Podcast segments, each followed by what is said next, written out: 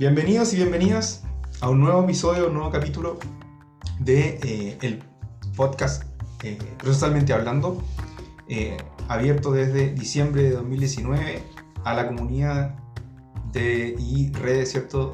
de audio escucha.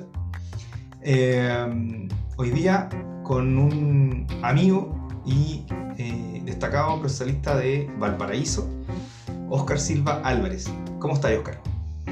¿Cómo estás, Pablo? Bien, pues, súper bien, gracias a Dios. Eh, feliz de que me hayas invitado. Esperaba, esperaba digamos, eh, con ansias esta oportunidad.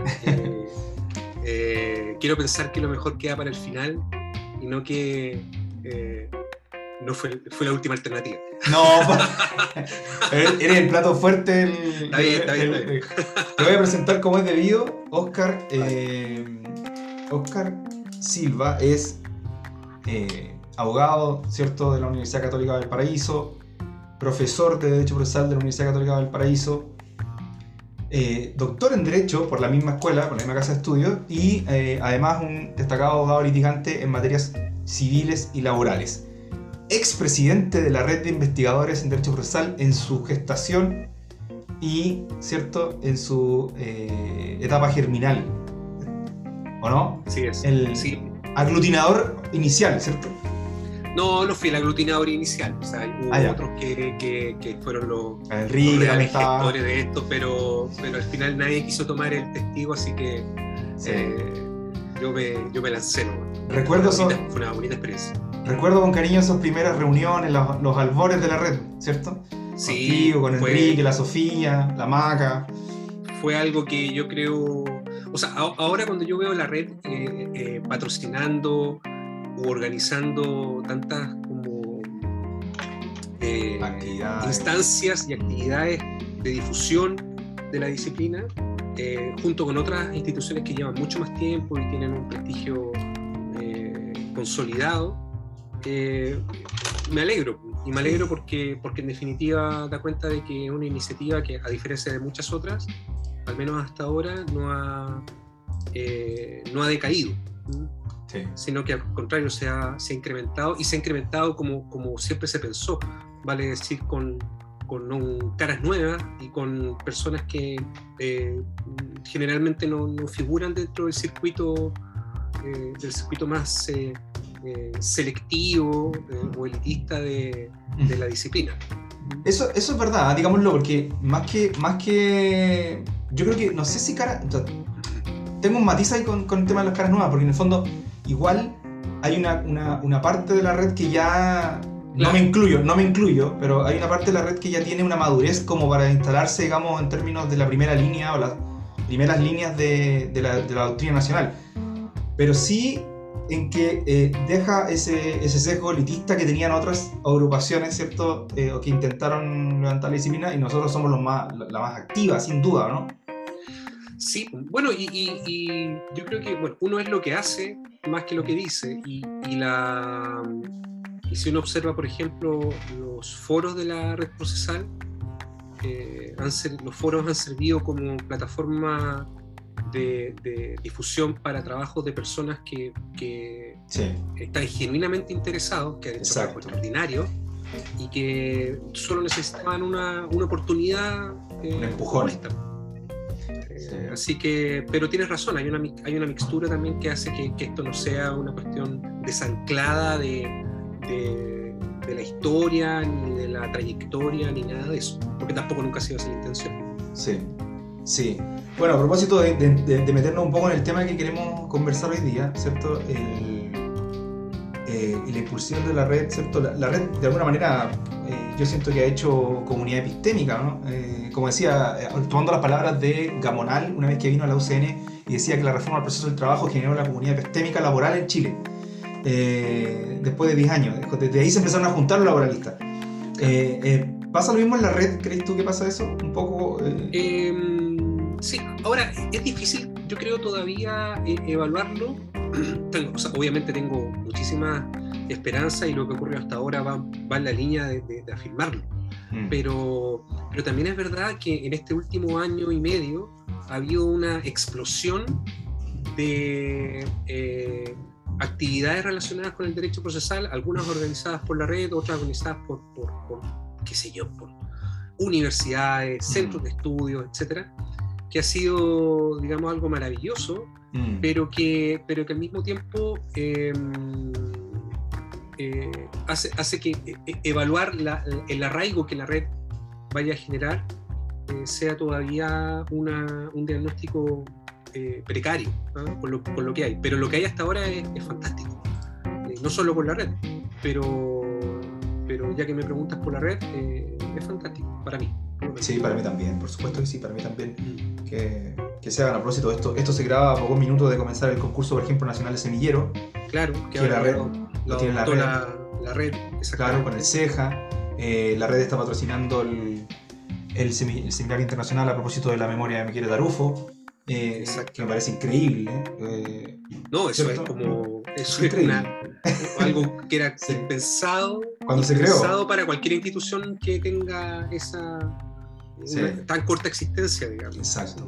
Porque claro, el- los, patrocin- los patrocinadores, por ejemplo, perdón, para los que están escuchando, la red de investigadores en derecho procesal se funda en noviembre del 2018. La primera acta es de noviembre del 2018 en Santiago, ¿cierto? Sí, Eh, y se genera como una eh, respuesta de alguna manera a los clásicos, ¿cierto? A las clásicas asociaciones de derecho procesal que había en Chile, que estaban un poco, y siguen en mi opinión, eh, empantanadas, digamos, que, que no, que no que estaban medias secas, digamos, de, de producción y de difusión científica del derecho procesal y aparece esta red impulsada por, de alguna manera, una savia nueva, ¿cierto?, de profesores eh, interesados, como dices tú, genuinamente en hacer cosas a propósito de la disciplina.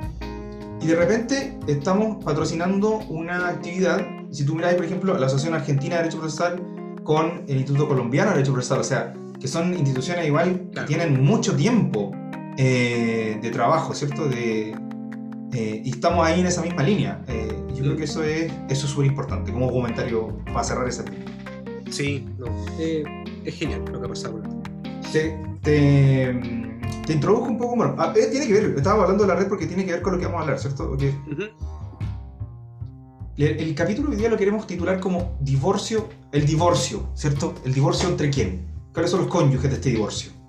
Claro. Eh, el, div- el divorcio podríamos decir que se produce entre eh, el derecho procesal en, en términos doctrinales o teóricos y eh, el derecho procesal en clave forense. ¿no? O Clave, o práctica, ¿cierto? De ejercicio. Sí, exactamente. Yo creo que eso es algo que, que, eh, es un fenómeno que, que- que siempre ha existido y que quizás eh, ahora se hace un poco más notorio porque antes eh, no había un matrimonio, porque eh, salvo... Faltaba un cónyuge. faltaba un cónyuge, exactamente, que era la, que era la doctrina. La doctrina, y, mm, y- y en general era, era sumamente estática la forma de, de- de aplicar esa doctrina a, a las, a las complicaciones procesales que se presentaban en los, en los distintos juicios. Entonces, ese fenómeno cambió eh, hace, hace no mucho tiempo, diría yo que no más allá de 25 años quizás Sí. muy tenuemente y hoy en día, bueno, hablábamos de la red y, y como uno de, de los tantas, de, los tantas, de las tantas iniciativas que existen para difundir y para eh, intensificar la actividad doctrinal. Y, em, y, y solo ahora podemos hacer una, una especie de contraste, ¿ah? Un, un contraste entre, entre, entre la, la aplicación práctica, eh, los usos forenses y lo que eh, y lo que y, y este cuerpo doctrinal que se ha ido generando eh, en, las últimas, en las últimas décadas.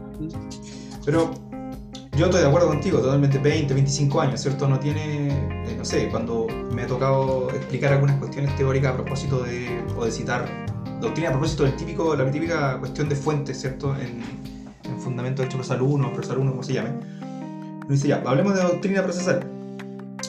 Explotó en Chile hace poco. Es muy joven la doctrina procesal chilena, eh, ¿cierto? Y, y es lo que tú estás diciendo. Eh, pero lo, lo que te quiero preguntar primero es factores. ¿Qué crees tú que cambió, que pasó? ¿Por qué antes no teníamos? alguien podrá decir, a lo mejor que no escucha, oiga, pero si antes estaba. Ya, pero. era muy exigua y era un análisis exegético, un comentario, ¿cierto? Salvo ciertos trabajos aislados que uno pudiera... eh, pero, ¿qué pasó? ¿Qué cambió? ¿Por qué explotó hace 25 años, 20 años? Yo, yo creo que eh, es una buena pregunta, que obviamente no tiene una sola respuesta, creo yo. ¿Ya? Eh, por ejemplo, por ejemplo, cuando, cuando uno habla de, de doctrina en la segunda mitad eh, del, del siglo XX en Chile, eh, y más precisamente en la década del 50, 60 y 70, son pocos los nombres que, que aparecían. Y de hecho, a mí siempre me llamó la atención que un nombre que se repetía poco comparativamente con, con otros era el de Carlos Anabalón Sanders. Uh, sí.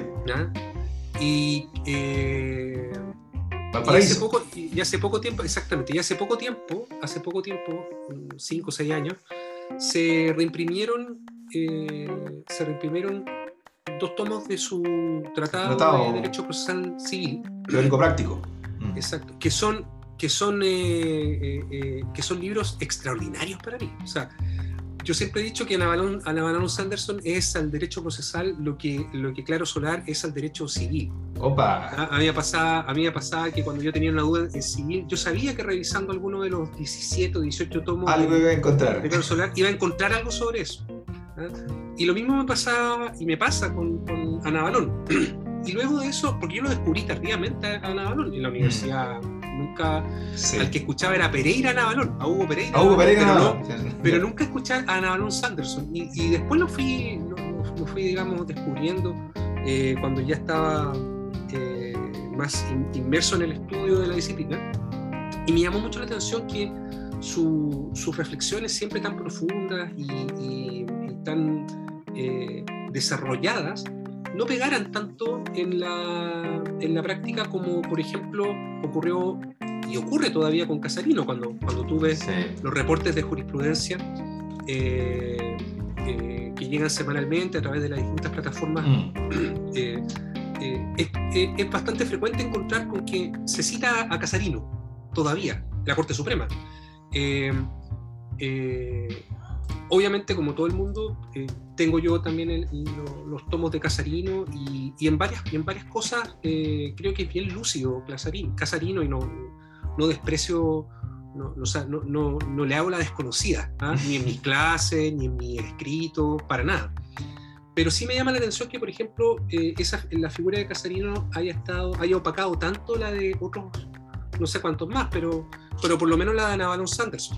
Entonces, eh, ¿qué causó esto o qué causa esto? Yo creo que en definitiva esto va un poco de la mano con que nuestra disciplina, eh, más allá de lo que puede parecer, es una disciplina joven.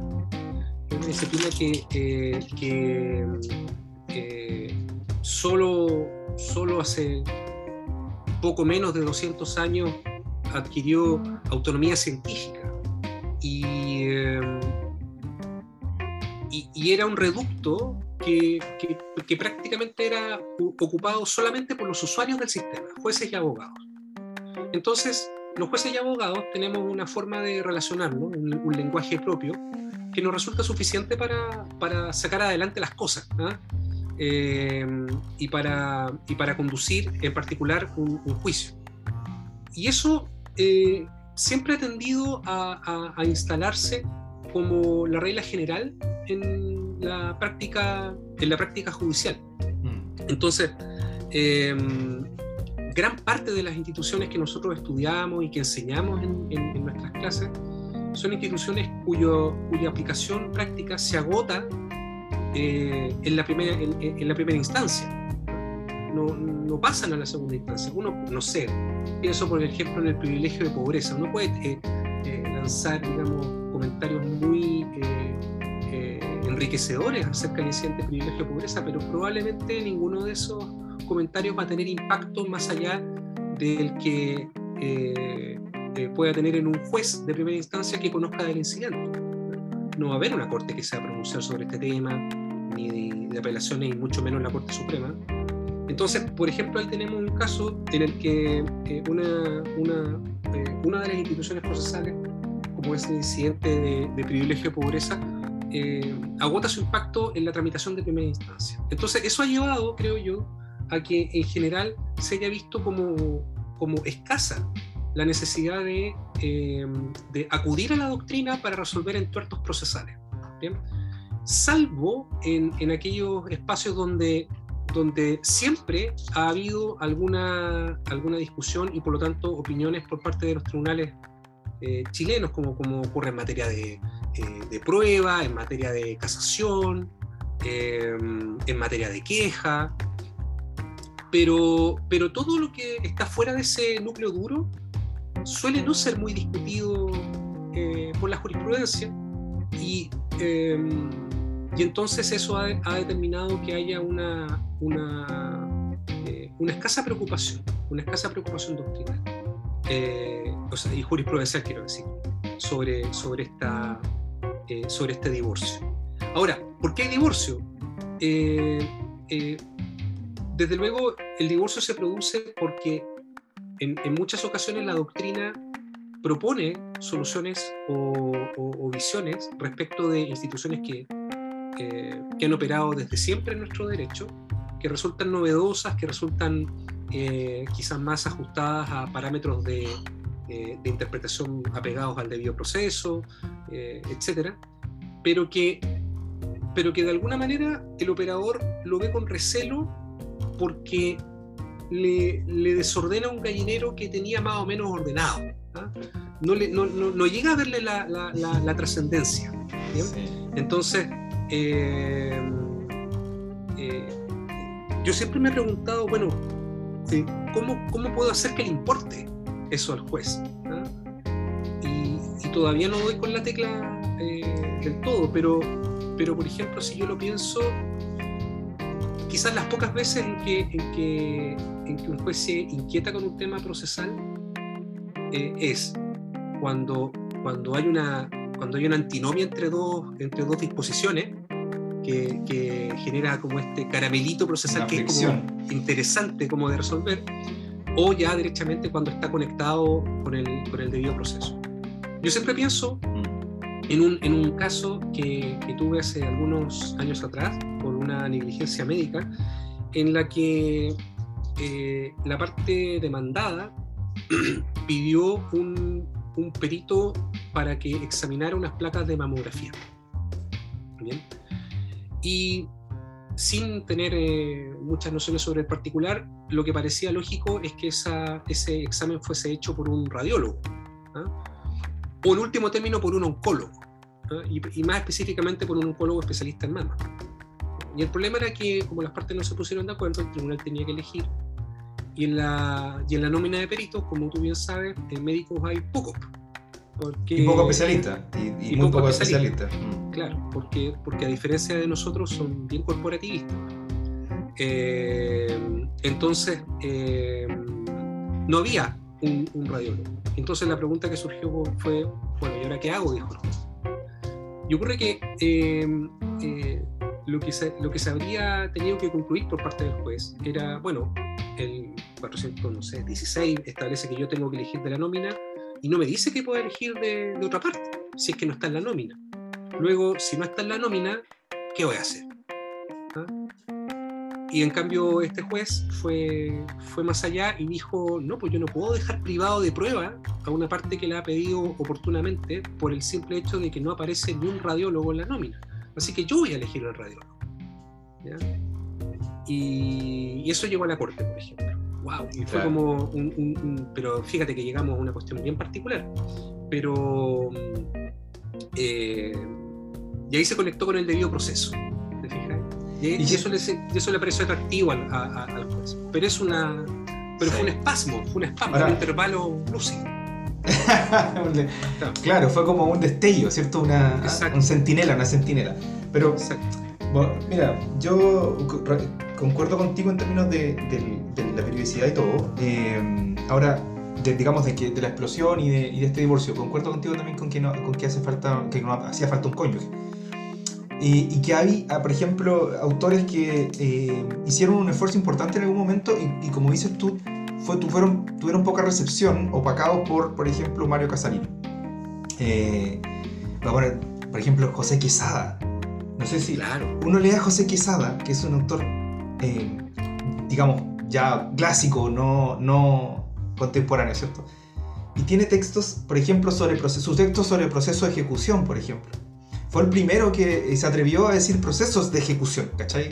Eh, y, claro, no permió. Yo creo, en mi opinión, creo, eh, eh, apoyando lo que tú dices un poco, eh, que además de que no se desordenaba el, el- el primero, como, como Casarino escribió una obra completa, digamos, eso pudo de alguna manera haber eh, facilitado y mal facilitado las cosas para jueces y abogados, digamos, porque al final terminó eh, siendo la obra a consultar necesariamente. Entonces, eh, ahora, respecto a los problemas, tú- a propósito de que tú por ahí leí alguna vez que pasaste por Brasil, ¿o no? Estuviste, Sí. me parece, con, con Sergio Cruz Arenhardt, ¿cierto? O con Daniel Mitidiero. Don Sergio Cruz. Don Sergio Cruz. Eh, tengo un particular respeto y admiración por la doctrina brasileña. Por ejemplo, porque tú decías, por ejemplo, nuestra, nuestra disciplina es muy joven. Y claro, es, es joven, la disciplina en general en el mundo. Ahora, hay otros países latinoamericanos que no pasaron por España, particularmente Brasil, ¿cierto? Eh, ¿Por qué, por ejemplo, en Brasil, nosotros, yo siento que nosotros estamos a 60 años de ello? No sé, a Sí. 50 años de ello. La, el- el- la doctrina brasileña, de hecho creo que, no sé, o sea, es una cosa impresionante lo que, lo que han hecho, lo que han estudiado, la profundidad de su estudio. La, como dice Marinoni, la tradición que tienen en derecho procesal.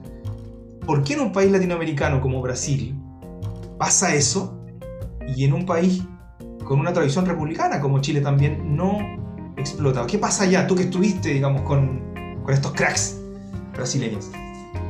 Yo, hay una. No, no estoy, no estoy tan seguro de lo que voy a decir, pero en algún momento, en algún momento cuando, cuando. Porque yo me hice la misma pregunta, ¿por qué estamos.? Porque no es fútbol, digamos. ¿ah? Sí, una no. eh, digamos, eh, biológica. Aunque el fútbol explica todo, así que también podría explicar el derecho procesal. Bueno, pu- puede ser, puede ser. puede ser. Sí. Pero. mm, eh, bueno, Brasil tuvo una gran influencia del derecho italiano. Sí.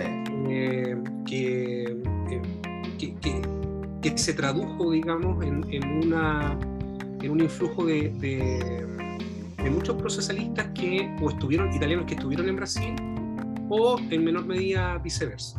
Enrique Toro Liebman. Littman, por ejemplo, exactamente es como el- el- el- el- la punta de lanza de esta, de esta afirmación. Entonces, eh, eh, no sé si habrá habido alguna, al- alguna cuestión de, de desarrollo más filosófico de la disciplina que no dependiera tanto de la aplicación práctica Mm. y que, y que por lo tanto al no depender de la aplicación práctica se pudo desarrollar en forma paralela sin necesidad de, de- de encontrar recepción. O bien, o bien eh, hubo, hubo, digamos, una simbiosis que acá no existe, eh, en que eh, entre, entre jueces y autores que permitiera ir absorbiendo estas, estas nuevas ideas. Yo, yo, yo no sé, la verdad no sé si es que la jurisprudencia brasileña es particularmente dada a las citas doctrinales de carácter procesal. Eso no- Mm. no- esa es una duda que yo tengo. Esa es una pregunta, yo tampoco lo sé. Pero, pero por eso yo te digo que si uno observa el desarrollo de la disciplina, uno puede decir, bueno, eh, es, es algo extraordinariamente eh, desarrollado, pero, pero el problema del divorcio puede existir igual ya, y que claro. puede ser peor que el nuestro, en el sentido de que ahí sí tienen un cónyuge y tienen un matrimonio que tiene 50 o 60 años de, de- de convivencia.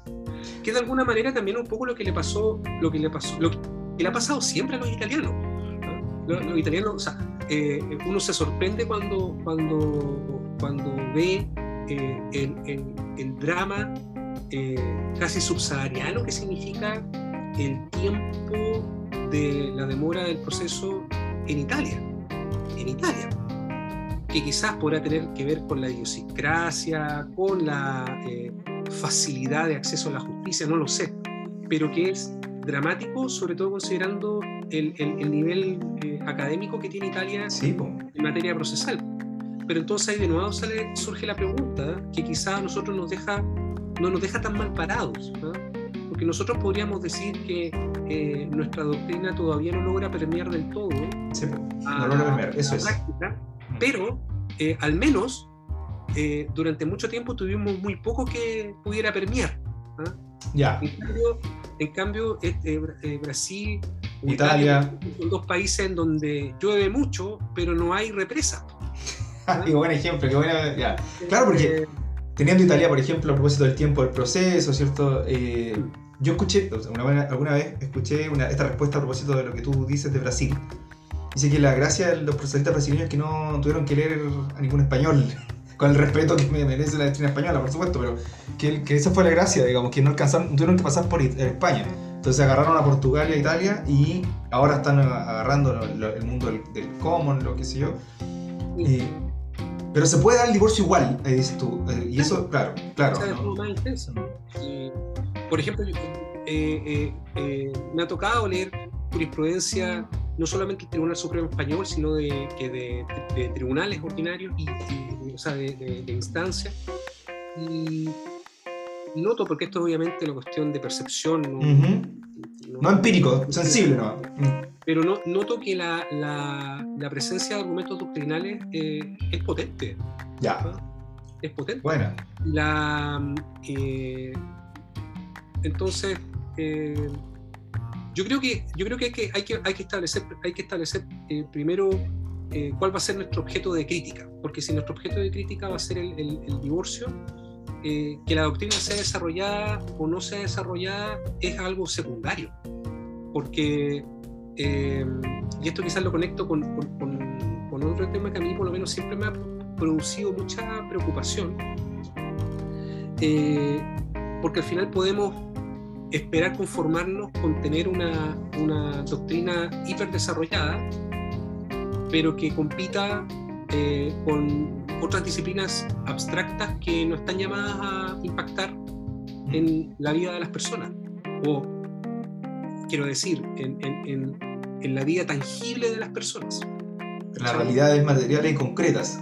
Claro, claro. Entonces, eh, eh, a mí no me gustaría que el día de mañana ser procesalista fuese como ser filósofo, no porque, no porque vea con desprecio la filosofía, sino porque a diferencia de la, filosofía, el derecho procesal surgió para, para organizar y para eh, depurar eh, el, desarrollo de la, de la, solución de las controversias. Entonces, eh, un artículo en derecho procesal, desde mi punto de vista, se justifica en la medida que proporcione o una explicación para un fenómeno que luego requerirá de una solución, o bien derechamente la solución o una propuesta de ella.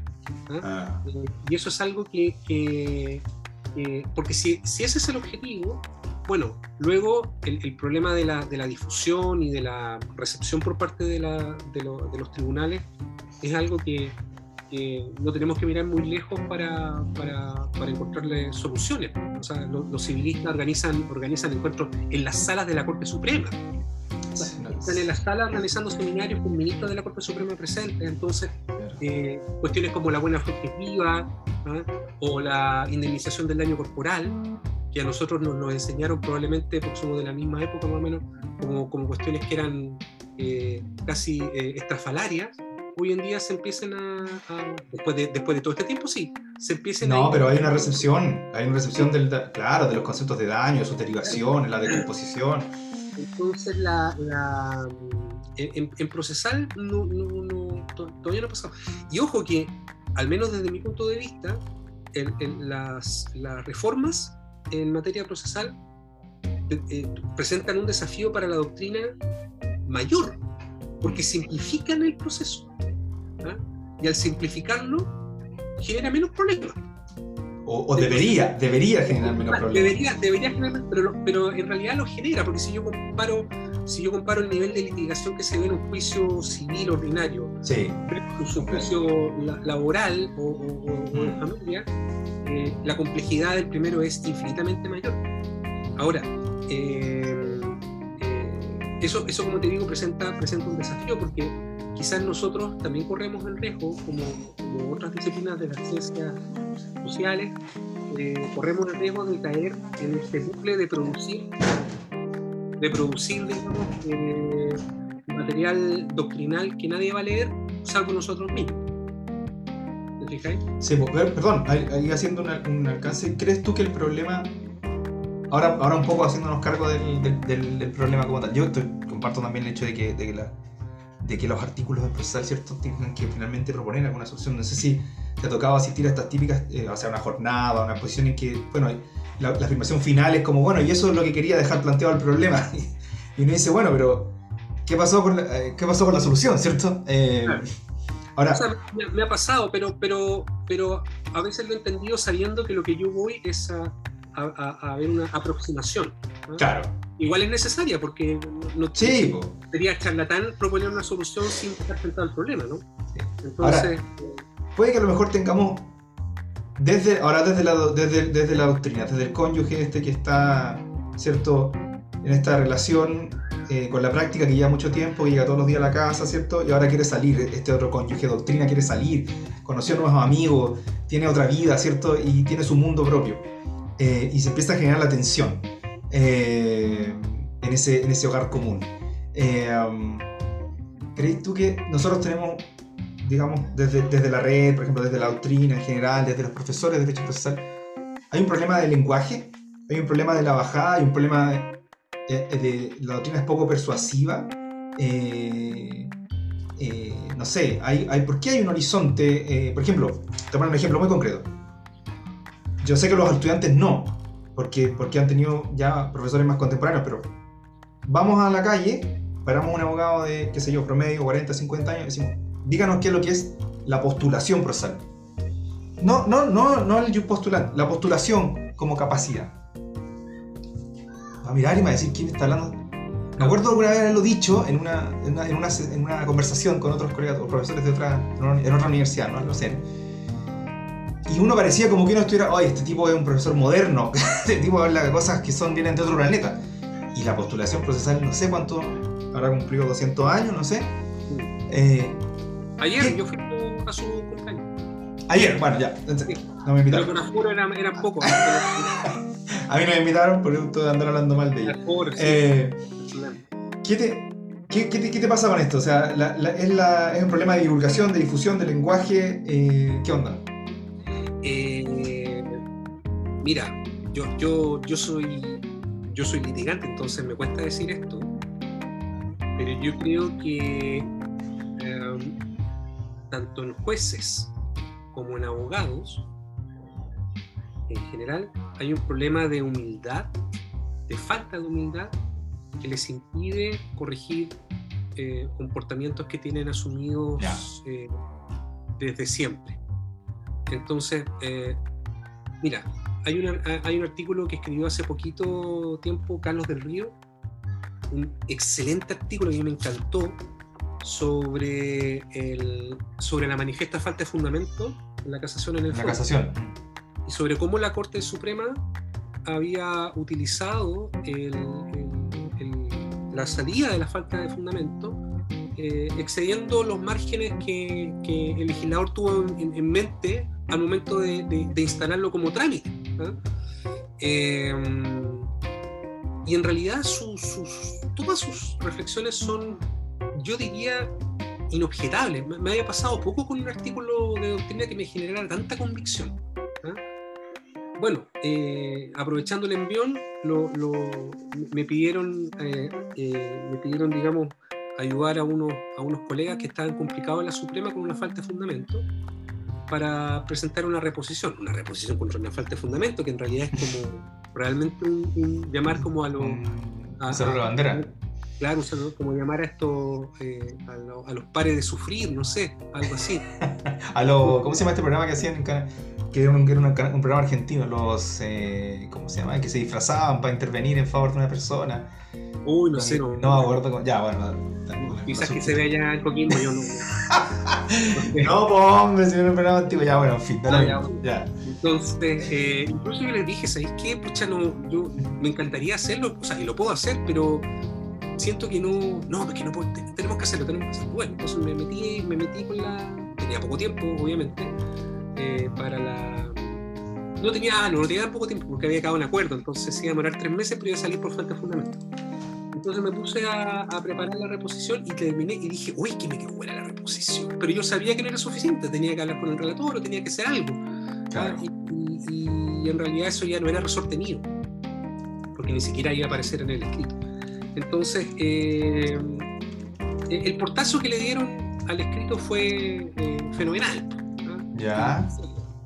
En circunstancias que eh, había dejado en evidencia una, una práctica que en muchos casos, en este en particular, no, no excedía, excedía el, el, marco, el marco que tenía permitido la Corte Suprema para actuar en ese caso.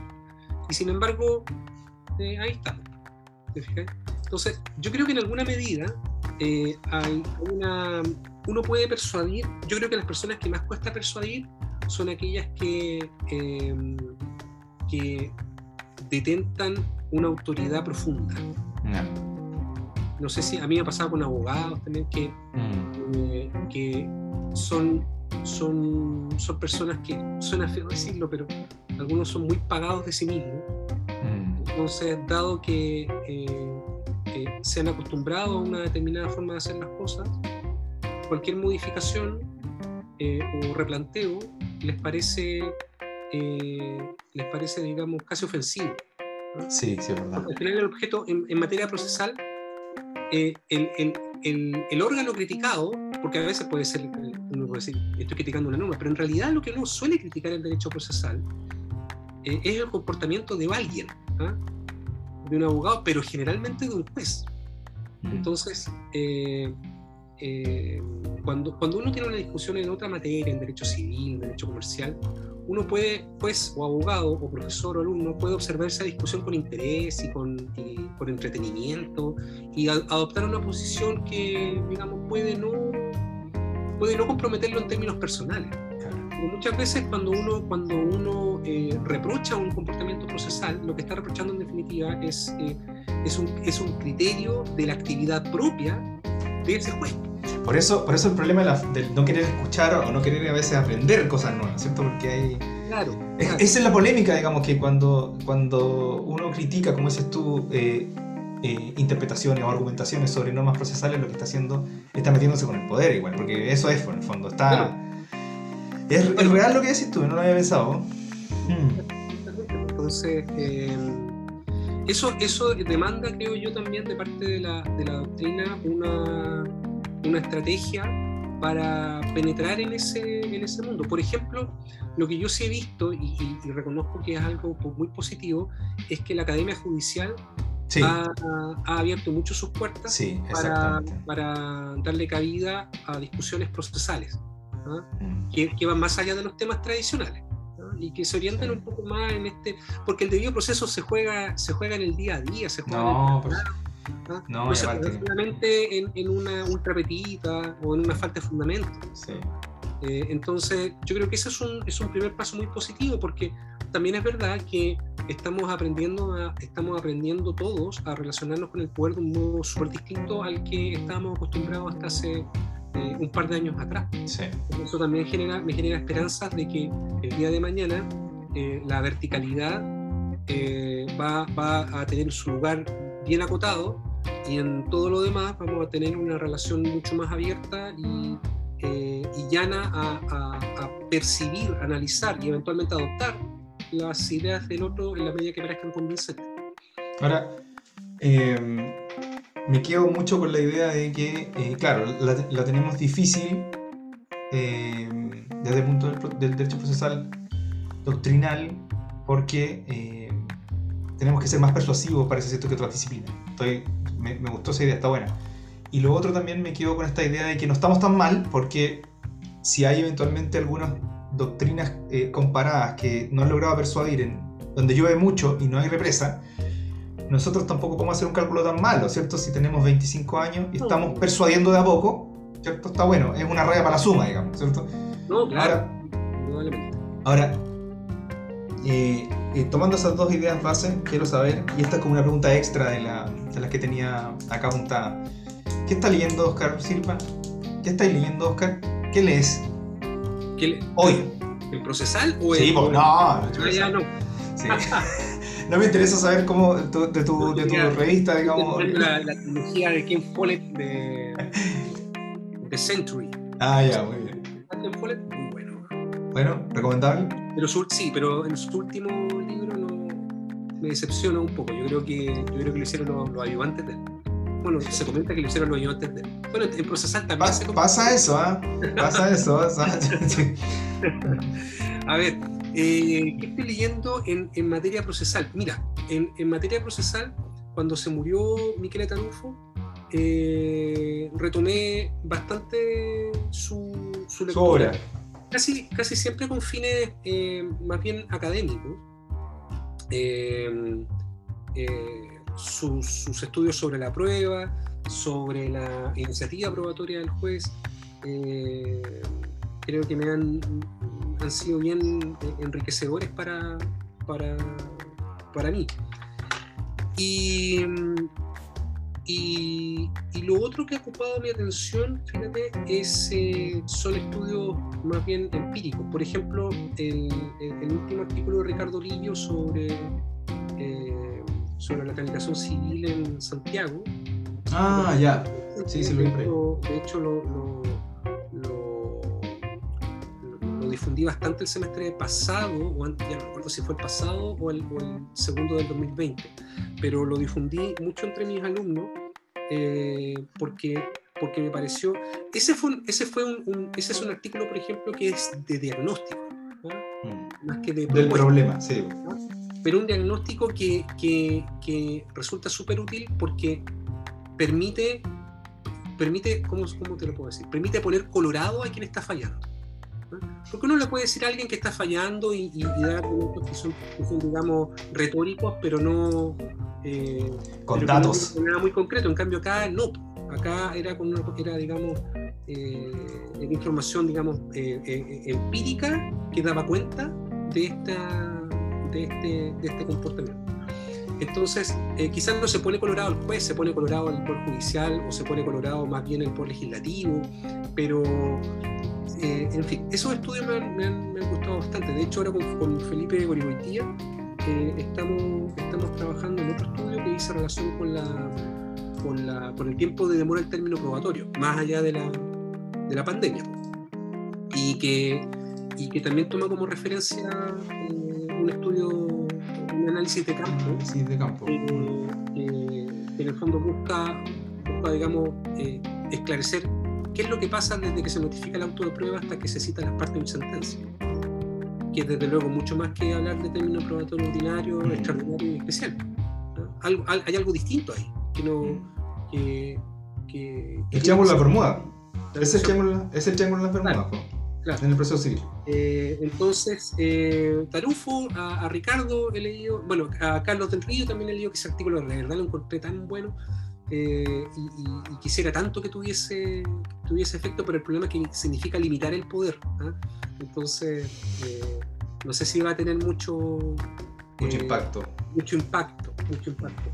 Y, y dentro de lo nacional también, también he, leído, he leído bastante a Claudio, a Claudio Meneses, ¿Ya? su, su, su tesis doctoral sobre, Documento. documento. documento público eh, es extraordinaria y, me ha servido mucho, tanto para mis clases como para mis juicios. eh, así que está dentro de, mi, mis eh, preferidos. Y, también estoy, eh, estuve leyendo hace poco un, libro que me regaló un profesor italiano del que soy muy amigo, que se llama Bruno Caponi, que, eh, que gira sobre la ejecución, que es un, es un compendio de estudios sobre ejecución que publicó en. Italia. Universidad de Florencia, ¿no? Caponi. El Bruno Caponi, Bruno Caponi Ah, Ren, Luis, ya. de- Ah, perfecto, ya. Bruno Caponi es de la Luis, que es la, la universidad, la Guido Carli, que es como una universidad privada, pero, pero muy, muy digamos, eh, Destacada. muy destacada en Roma. No sé, está Giovanni Verde, Ya, ya. o sea, hay, hay, hay un departamento potente ahí. Entonces, eh, eso. Pero la verdad, la verdad debo decirte que, que, cuando tengo, cuando ya guardo mi tiempo para leer, eh, prefiero leer sobre la Segunda Guerra Mundial, me gusta... La historia. Ya. No, pero era, era, una, era interesante saber qué es lo que está leyendo. Ya, pero hay una línea. ¿eh? Bueno, yo estoy leyendo un, un libro que se llama algo así como eh, La ejecución, espérame, de un profesor Silva. Eh, no me acuerdo cómo era el título. Para, para efectos de la, la, transparencia patrimonial, algo así. No sé si lo a cachar. Ah, está agotado, Está agotado, está muy caro. De hecho, creo que subió de precio.